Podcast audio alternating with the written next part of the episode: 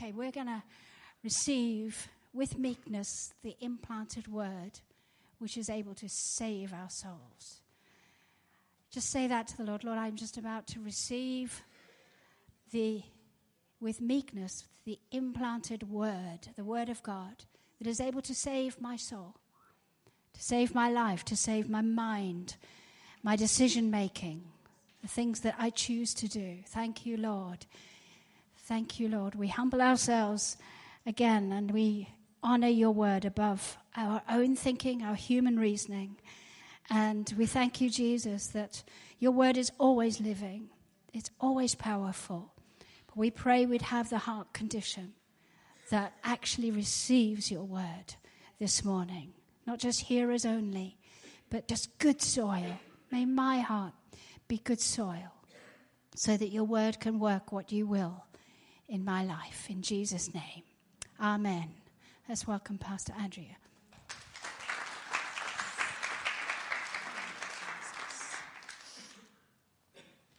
What a wonderful song.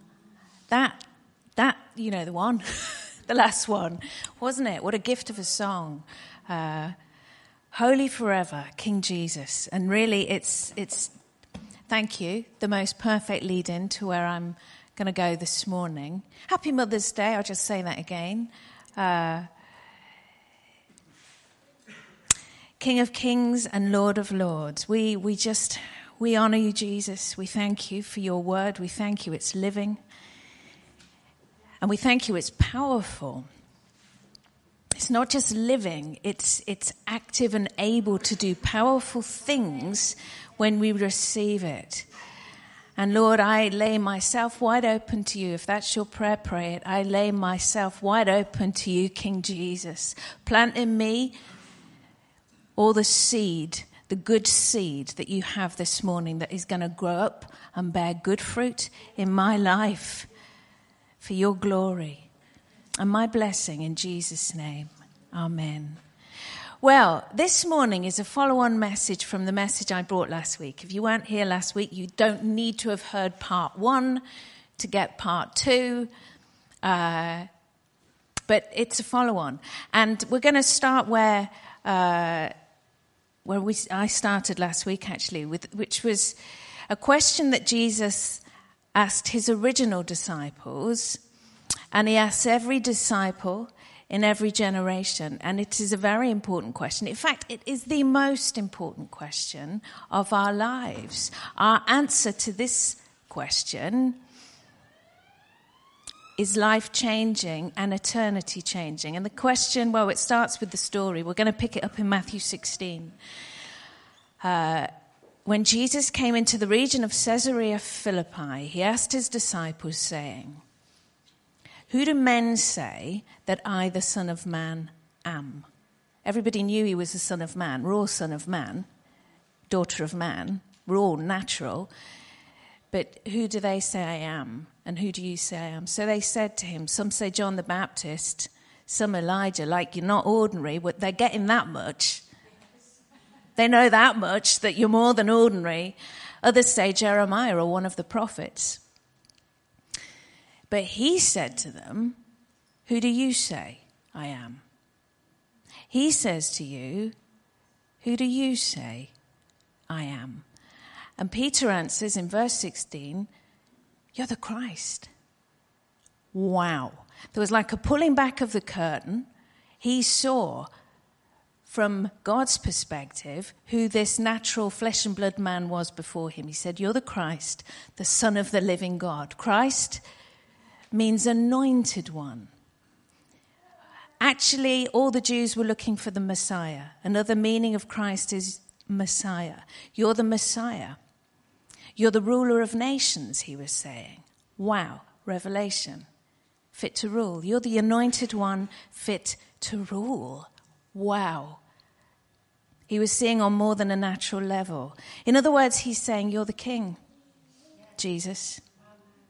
You're the king. Jesus. Now, what I'm going to do this morning is, is kind of, um, I'm talking about King Jesus, but I want to bring the big picture and then I'm going to bring it down to personal. He's a king, or the king, with a kingdom. And it's present now. It's present in you if you're born again. It's present in his church, the kingdom of God, because the kingdom exists wherever the king reigns. But one day, this king will return to this natural earth. And it says he will judge and rule, and then his kingdom will reign over all. It's not ruling over all right now. Not on the earth, it isn't. But one day on the earth, his kingdom will rule over all. So it's the present kingdom now, in part. When he returns, it will reign fully. Yes, King Jesus, we welcome that day. But until then, until that day, and there will be a day, the day when he returns, but until that day, there are two invisible kingdoms that are working out their agenda in the earth. There's Jesus, who is wanting to rescue and save, deliver us from all evil, but there's another kingdom. It's called the kingdom of darkness, and there's another king the ruler of this world, or the, the God of this age, scripture calls him, who seeks to kill and steal and destroy. And he influences, influences individuals and families, schools, businesses, all of society, actually. So God's wanting to bring his kingdom into the earth, but there's another small king, inferior king, God with a small g, of this age who is wanting to bring his kingdom, kingdom of darkness, into the earth. 1 John chapter 5 verse 19 says this. We know that we are of God, and the whole world lies under the sway of the wicked one. I was thinking of trees. You know, when trees sway in the wind, you can't see the wind, but my gosh, you can see the influence. Yes. You can't see him, the enemy, he's an invisible spirit being, but my gosh, you can see the influence. You know, his handiwork. You see it all around you broken homes, broken families, broken lives, broken, broken, broken. That's all he does is break, break things down, kill, steal, and destroy. And his thinking, it influences so much. It influences the laws we're governed by, it influences the culture we live in people's ideas and way of life. That's culture. And it is in direct conflict to the kingdom of God. Polar opposite. God's thoughts and ways are not the thoughts and ways of this world. And I want to say something, and I know it might make you feel uncomfortable, but if you can live in this world without conflict, there's a problem. really something's wrong. You know, if unrighteousness and deceit and a lack of mercy, all the things that aren't God, don't bother you, then there's a problem. We should be bothered.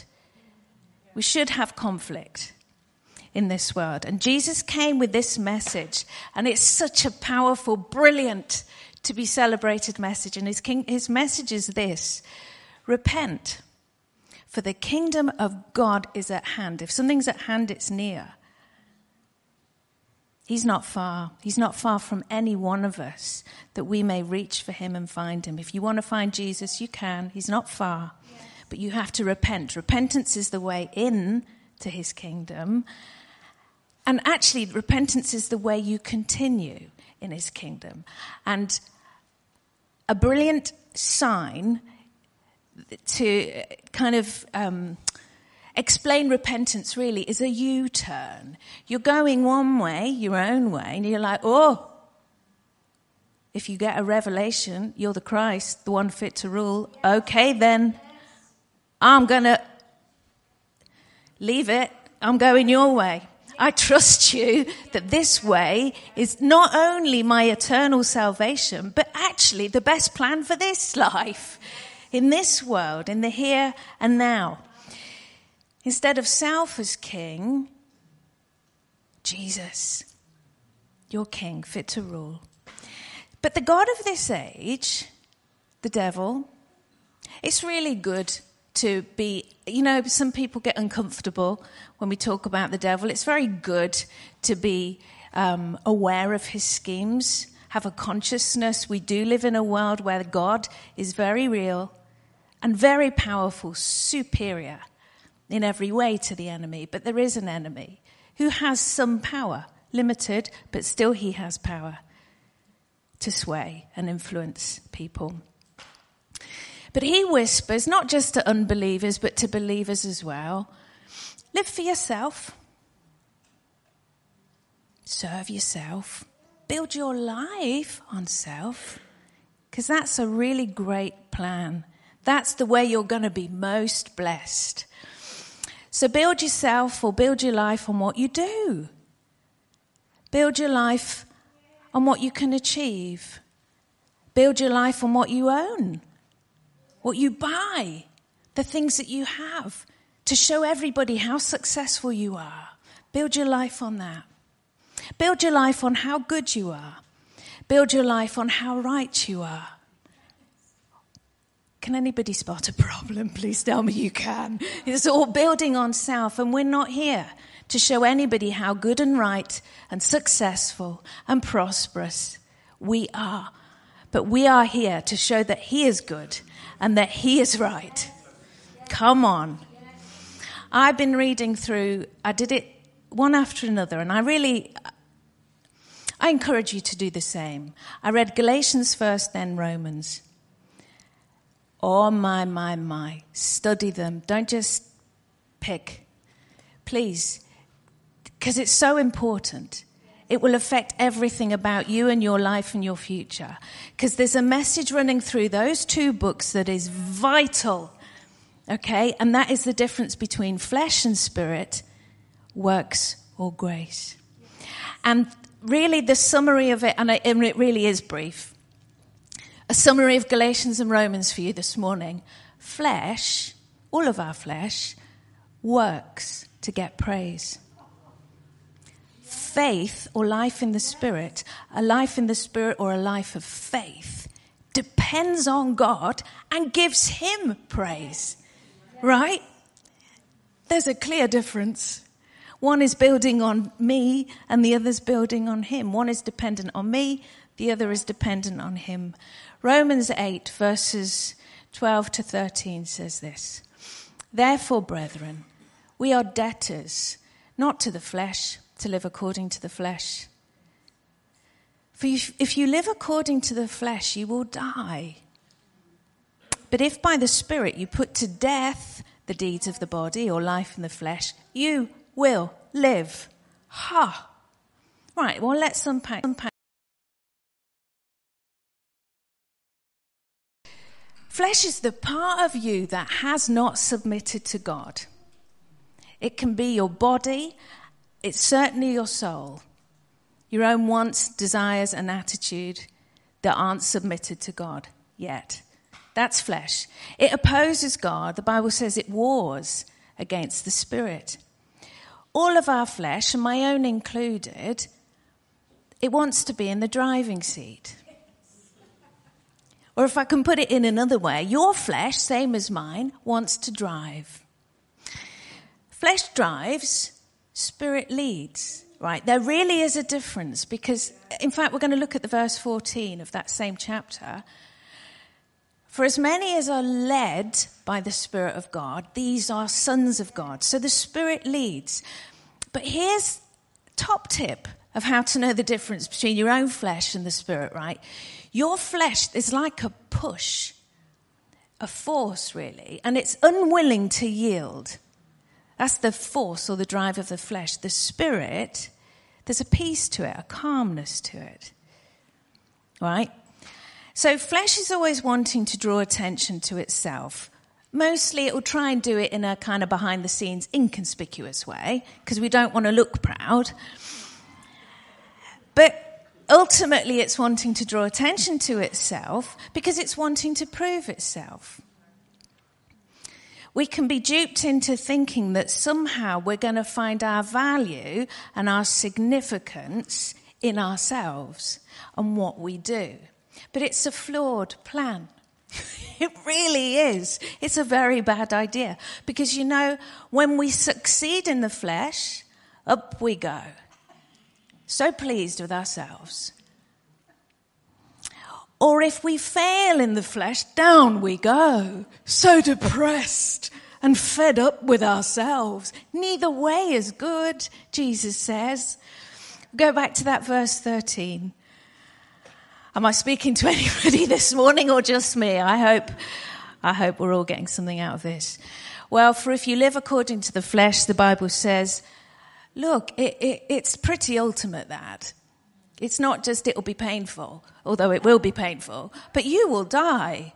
But if by the Spirit you put to death the deeds of the flesh or the body that unsubmitted you, you will live. If you're born again this morning, the Holy Spirit lives on the inside. And everything he is at work to do is to point to Jesus. He will point you to Jesus, and he's wanting your whole life to point others to Jesus. And he is saying, Look at, look at him. Look at him. Stop looking at you. Look at him. Yes. Believe him. Build your life on what he says. Yes. Yes. Never mind what everybody else says. Never mind what you even say about yourself. Look at him Build your life on what he says. If you know who you are in Christ, right? Called, chosen. How many people want to feel significant? We all want to feel significant. You couldn't be more significant. You've been chosen by God Himself. Called, chosen, significant, justified. Slate wiped clean just as if you'd never sinned, justified, made right with God. If you know that, you can take any job and not be belittled by it. because your identity and your value isn't in what you do. It's such a freedom. Truly, it's such a freedom. Does God want us to succeed and prosper? Yes. He absolutely does. You know, beloved, I pray that you be in health and prosper just as your soul prospers. Does he want us to have stuff? Absolutely, he wants you blessed, so long as stuff doesn't have you. And he said to Joshua, you remember Joshua, 1 verse 8, basically he said, Pay attention to my word, get it in you day and night, because actually your whole success hinges on that. If you read it and you observe to do it, you will make your own way prosperous. You'll have good success. Does God want you successful? Yes, absolutely, He does. Does He want you to do it dependent on you? No. And a thousand times no, He doesn't. No, He doesn't. You see, it's in conflict with the world, it's the opposite to the world. This whole world is geared towards proving, proving self.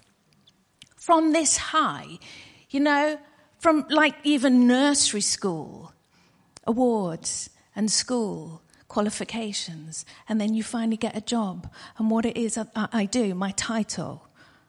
You know? Build it. Build it on you and what you can do, says the world. Try harder. Try better. If you fail, get up, dust yourself down, try again. The Bible calls it the arm of the flesh. And we need to teach ourselves and we need to teach our children how to depend on Jesus and build on Him. How do we do that? In real terms, how do we do that? Well, we pray, we read the word, and we pray. Like, I got a spelling test this week, Dad. Oh, I got a maths thing coming up, or I got no friends at school. What are we going to do about that then? We're going to pray. We're going to ask Jesus to help. We're going to ask Jesus to provide not give you a better pair of trainers or I'm not saying don't learn your maths or your spelling, but do you know what I mean? Don't sweat it out and not turn to Jesus. Jesus help. I'll do what I can do, but Jesus help. Help, help. And then when they do succeed, let's praise him. Come on. Let's give him the glory. Look how good he is. Here's our God who hears and answers prayer. Prayer and praise. Prayer and praise. That's how we depend on him. Build our lives on him so that we're free. Like, this is a big and crucial message I'm bringing this morning. It's life. If we get this, I tell you, oh, happy day. You're free to have, you're free to not have. Yes. Do you know what I mean? Yes. You're free to drive that nice car or you're free to drive that banger, but it doesn't matter because that doesn't define you. It's not who you are. Your identity isn't wrapped up in it. Your value isn't wrapped up in it. You don't need the applause of men because you're living for the applause of someone so greater and so much more important. Living for Him, trusting Him to bless you and prosper you as and when He likes. Lord, if you're giving it, I want it. If you're not giving it, I don't want it because I trust that you know best, right? So let's not live our world, our life like the world does. They, they chase after all sorts of gods, don't they? Scripture says their sorrows will be multiplied who chase after other gods. They promise so much, and yet you end up getting sadder and sadder. And so you try another God. Oh, well, that didn't work, so I try another God. And gods can be different things to different people. It might be your job, or maybe it is money that's vying for position on that throne, or maybe it's a relationship, another person. So many things that the enemy will suggest to you can fulfill you. So many things want to take God's place. Now, I didn't want to bring these scriptures this morning. Um, I was like, oh, Lord, this is a bit hot and strong. But I, I couldn't get away from it. So I was like, King Jesus, it's your word. We're your people. You bring it as you want it. So we're going to go to James chapter 4 and verse 1 to 5. Where do wars and fights come from among you? Do, you know do they not come from your desire for pleasure that war in your members? You lust and do not have. You murder and covet and cannot obtain. You fight and war, yet you do not have because you do not ask. You ask, but you do not receive because you ask wrong, that you may spend it on your pleasures to build life on self. Adulterers and adulteresses, betrayers, do you not know that friendship with the world is enmity with God? Whoever therefore wants to be a friend of the world makes himself an enemy of God. Oh, it couldn't be more clear, could it? Hmm. The first commandment that God gave to his people was, You shall have no other gods before me. And when I was preparing the message this week, I know exactly where I was in the house. I was in the kitchen making a cup of tea, and I just heard the Lord say to me, I'm not happy with second place on the podium. Oh, oh my. Like, you're on there, Lord. You're one of the three, my most important things, just not the top one. Well, he's not happy with second place. He's certainly not happy with third place or anywhere else down the line. Everything works. This is the thing, you see. Everything works when Jesus has the top place, the first place. Things get strained and scratchy and stressed, and they spiral, actually, when He's not number one. God has made us, and He knows how life works best. He wants to give every one of us here and every one of us listening a great life, a great journey through. We're only going to do it once, by the way, just one trip through. And He wants it to be great. And He wants you to enjoy it. And He wants you blessed. He really does. And He wants you to leave a legacy for those who are going to follow behind. Yes, yes. Hmm. But it only happens, it only will be great, and it only will be blessed. And you only will leave a good legacy if Jesus has top place, number one position. James 4 verses 6 and 7 says this But he gives more grace. Oh, love that. Thanks, Lord. Thanks for the more grace. Thanks for the grace, but thanks for the more grace. He gives more grace. Therefore, he says, God resists the proud. Oh my. I mean, we don't generally like proud people ourselves. You kind of want to take a sidestep away from them, but God resists the proud. Yet he gives grace to the who? To the humble. Grace to the humble. Verse 7. Therefore, submit to God. Resist the devil, that real enemy, God of this age. He will flee from you, right? Power comes through the submission. Or I'm going to put it another way power over the enemy and power over our own flesh. If you've been really struggling with your own flesh, it comes through the submission. We can't resist him in our own strength. You can't resist him through good intention and grit determination. It comes through submission. And I've put it this way we've got it on a slide. Our power to resist is in our willingness to submit. You could almost measure it in the measure that I'm submitted to God, is the measure of His power I have in my life. So we submit and we trust Him. That's the thing. We submit and we trust Him with the consequences. Because you know, God is good.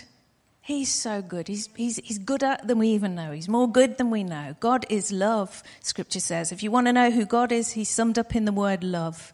God is love. God is for us. God has plans towards us, yes. plans towards you, yes.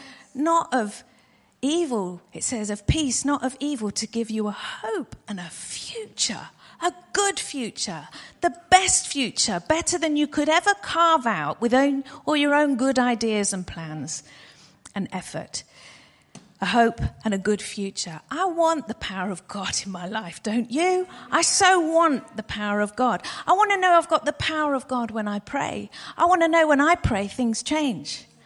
I want the power of God in my circumstances so that I can live over and not under. I want the power of God to be like Jesus, to bear good fruit. You know, in the home, at work, wherever I am, to not act and react in the flesh, but be like Jesus. I certainly want the power of God to resist the devil. Anybody here want that? Come on. Of course we do. He's a real and present danger. Hmm, which is why we have to keep the helmet of salvation on at all times. See things from God's perspective, not natural, low level. 1 Corinthians 4, verse 20 says this For the kingdom of God is not a matter of talk, but of power. The kingdom of God is not a matter of talk, but of power. Sadly, and I myself, you know, I, I so want to see more of the power of God. I'm not seeing everything I believe for and want to see yet, but I have some evidence of God in my life, and I'm so grateful for that. But sadly, so many Christians just live with the talk. You know, the flat and empty words. Not much power, not much evidence. It's just words. But power comes through the submission, you see. And you know, very often that is doing what we know to do. We actually know a lot. I think we're probably, surely we've got to be, the most well taught generation of the church in all of church history. You can Google and go online and listen to a message on any subject, any time of the day or night. We know a lot. Even if you're a new Christian, you know, you know a fair bit.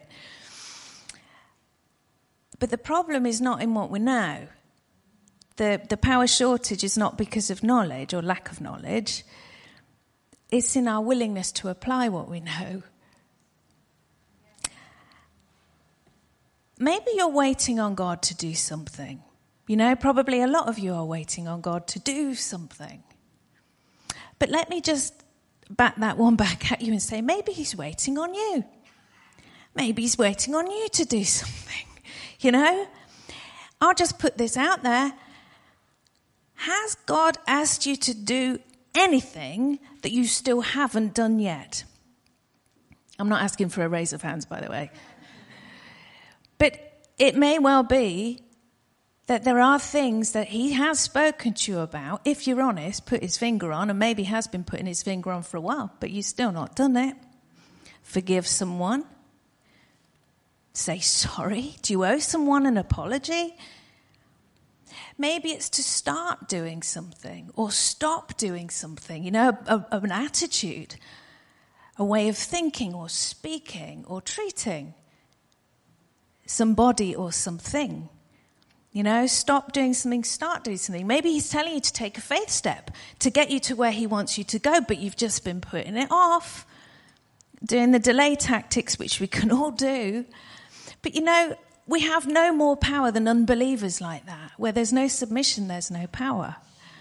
You know, we have no more power than our unbelieving friends and work colleagues and neighbors and family and they may say to you, Well, do you go to church? Oh, yeah, well, I go to church. There's no power in just going to church. It's great to come to church and sit under the word, but the power or evidence of God comes in your life when you start to apply what you've heard. So let's not just go to church, church. Amen. Speaking to myself this morning. Let's do what he tells us to do. Yes, King Jesus. All right then. You want it that way? You got it that way. Because you're the anointed one fit to rule. I can't understand how that's going to do that, but I just trust you. I trust you. I shared last week I got a puppy. It's been quite a shock. I'm still in shock to have this ball of energy. And um, I knew it would be a mess. And I knew it would be hard work, but he is triple anything I ever expected. Uh, he's cute, praise God. At least he's got that going for him. But he is, I mean, he is a skipload of work. Day and night, day and night. And, um, and I can cope with the mess and I can cope with the work of it. It's the biting that really gets me, if I'm honest. Do you know what I mean? It's like, I said to him the other day, Frank, I call him Frank when he's naughty. His name's Frankie. I said, Frank, yes, you're cute, but right now you're behaving like a baby crocodile with springs in his legs. I mean, he can, for a little thing, he jumps high. All the time, these sharp, razor sharp teeth going. It's painful. And honestly, honestly, I also, you know, just tired with it. I just felt a bit beside myself. Like, what do I do with this thing? I just wanted to shut the door, get my car keys, and drive. Please, you're a maniac. Anyway, I got before the Lord and I just said, Lord, I need you, is what I prayed. That was the sum of my prayer. I need you. And do you know what I heard straight away? You've got me. You've got me. Then I heard, go and read your notes. Well, that was a surprise because normally the Lord wants us to spend time with Him, really. You know, that's the first time I've ever heard the Lord tell me to go away, in a sense. He said, Go and read your notes. Sam's brother and uh, his partner, they're vets, and they have kindly lent me these dog training books. Well, they're brilliant. They are, but you've got to do it. And the problem was, I'd taken notes from these books there it was, the answer, sitting on my kitchen table, whilst I'm there in the lounge on my knees, like, Jesus. And he's like, go read your notes. And actually, I was doing some of it, but it was a bit hit and miss. And one of the things I'd written in my jotter was consistency, consistency, consistency. Mm. And isn't that the case? So often we can do the one thing he's asked us to do, but we do it just the once you know, we might have been in the flesh for 10 years, then we think, you know, oh, well, I'll forgive on this occasion. No evidence of God. Right then. But you, you know, we've got to keep going with it and trust Him with it. But be consistent. It doesn't work unless you do it. It doesn't work unless you do it. And you can underline your Bible in all the colors of the rainbow, but quite frankly, quite frankly, frankly, unless you put it into practice, it ain't going to do no good. It just isn't. And it has to play out in the small things, the ordinary things of life, the things that so often we think aren't that important. Do you know what? Stuff I find out the more I go on. He is really interested in the detail. Buying something you don't have peace about, if you're honest. Doing something you don't have peace about. One of the ways the Spirit leads, sons of God are led by the Spirit of God. One of the ways the Spirit leads is with peace. You have peace when you're in the will of God or about to step into the will of God, and you lose it when you don't. The way you treat people. Do you know, He cares a lot about that. He really cares about how we treat people. He's grieved when we mistreat people when we belittle them, or when we're rude or impatient. He's bothered by that. 1 John chapter 4, verses 7 to 8. Beloved, let us love one another, for love is of God. And everyone who loves is born of God and knows God. He who does not love does not know God, for God is love. You might know the scriptures, you might even be able to quote that one. Oh, that'd be ironic, wouldn't it? But still, you might know the scriptures, but it's all talk and no power if it's not playing out in the way you treat people and the way I treat people. The people around us need the love of God. It starts in the home and it works out. The actual love of God. And verse 9, I love this verse of 1 John. It says, In this the love of God was manifested or made visible towards us, that God has sent his only begotten Son into the world that we might live through him. Right? Those last six words of that verse 9, I've underlined in turquoise because turquoise is my Jesus colour. turquoise. That we might live through him, that I might live through him. And I've written in pencil the master plan that I might live through him. He's in me, I'm in him, that he might, that I might live through him. I saw it like um, water through a tea bag, right? Well, sorry, Lord, but on this occasion, he's the tea bag, right? My life through him. So he, so what comes out is not water, it's tea. What? Come on. What comes out is not me, it's Him, because I'm living it through Him. Look like Jesus, sound like Jesus. Oh, grace of God. It's not our effort, you see. It's not our power, it's His. And if I submit to Him and you submit to Him, more than just a prayer, prayer is good, but prayer can't be where the full stop comes. If I submit to Him with a prayer, but then with an action step, a step of faith, oh my gosh, He's manifest. We start to see signs of life, church. Like, oh, that was God. There's some evidence of God. There's proof.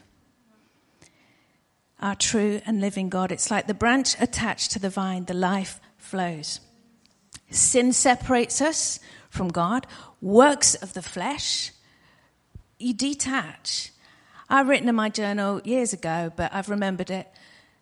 Works of the flesh equal frustration. so much trying, sweat. You know, the priests had to wear linen so that they didn't sweat. He doesn't want us to be sweating. Come on. And if it's works of the flesh, you try so hard to live the Christian life. You can have the best intentions in the world. You start in bed in the morning, lying down. Oh, Jesus, I just want to be like you today.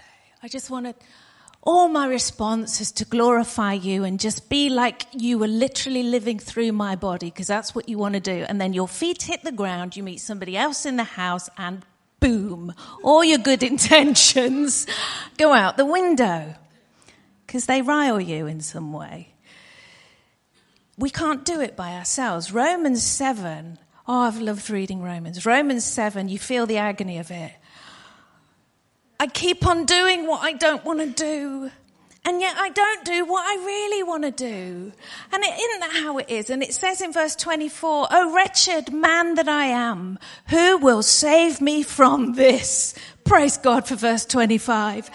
Jesus, Jesus, He will save you. Dependence on Him, that will save you.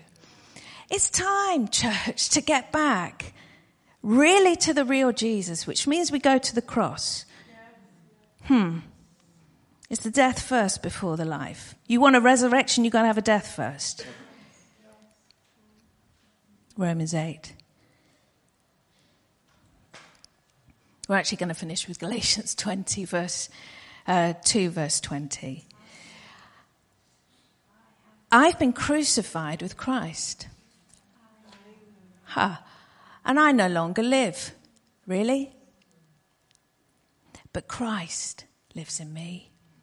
The life I now live on the 19th of March 2023, in this body, the life I now live, uh, where am I? The life I now live in the body, I live by faith, there's the key, in the Son of God who loved me and gave himself for me. Wow. That verse, that one verse there, that sums up the Christian life for you. The successful Christian life, the real Christian life. I'm dead, he lives. No longer I, him.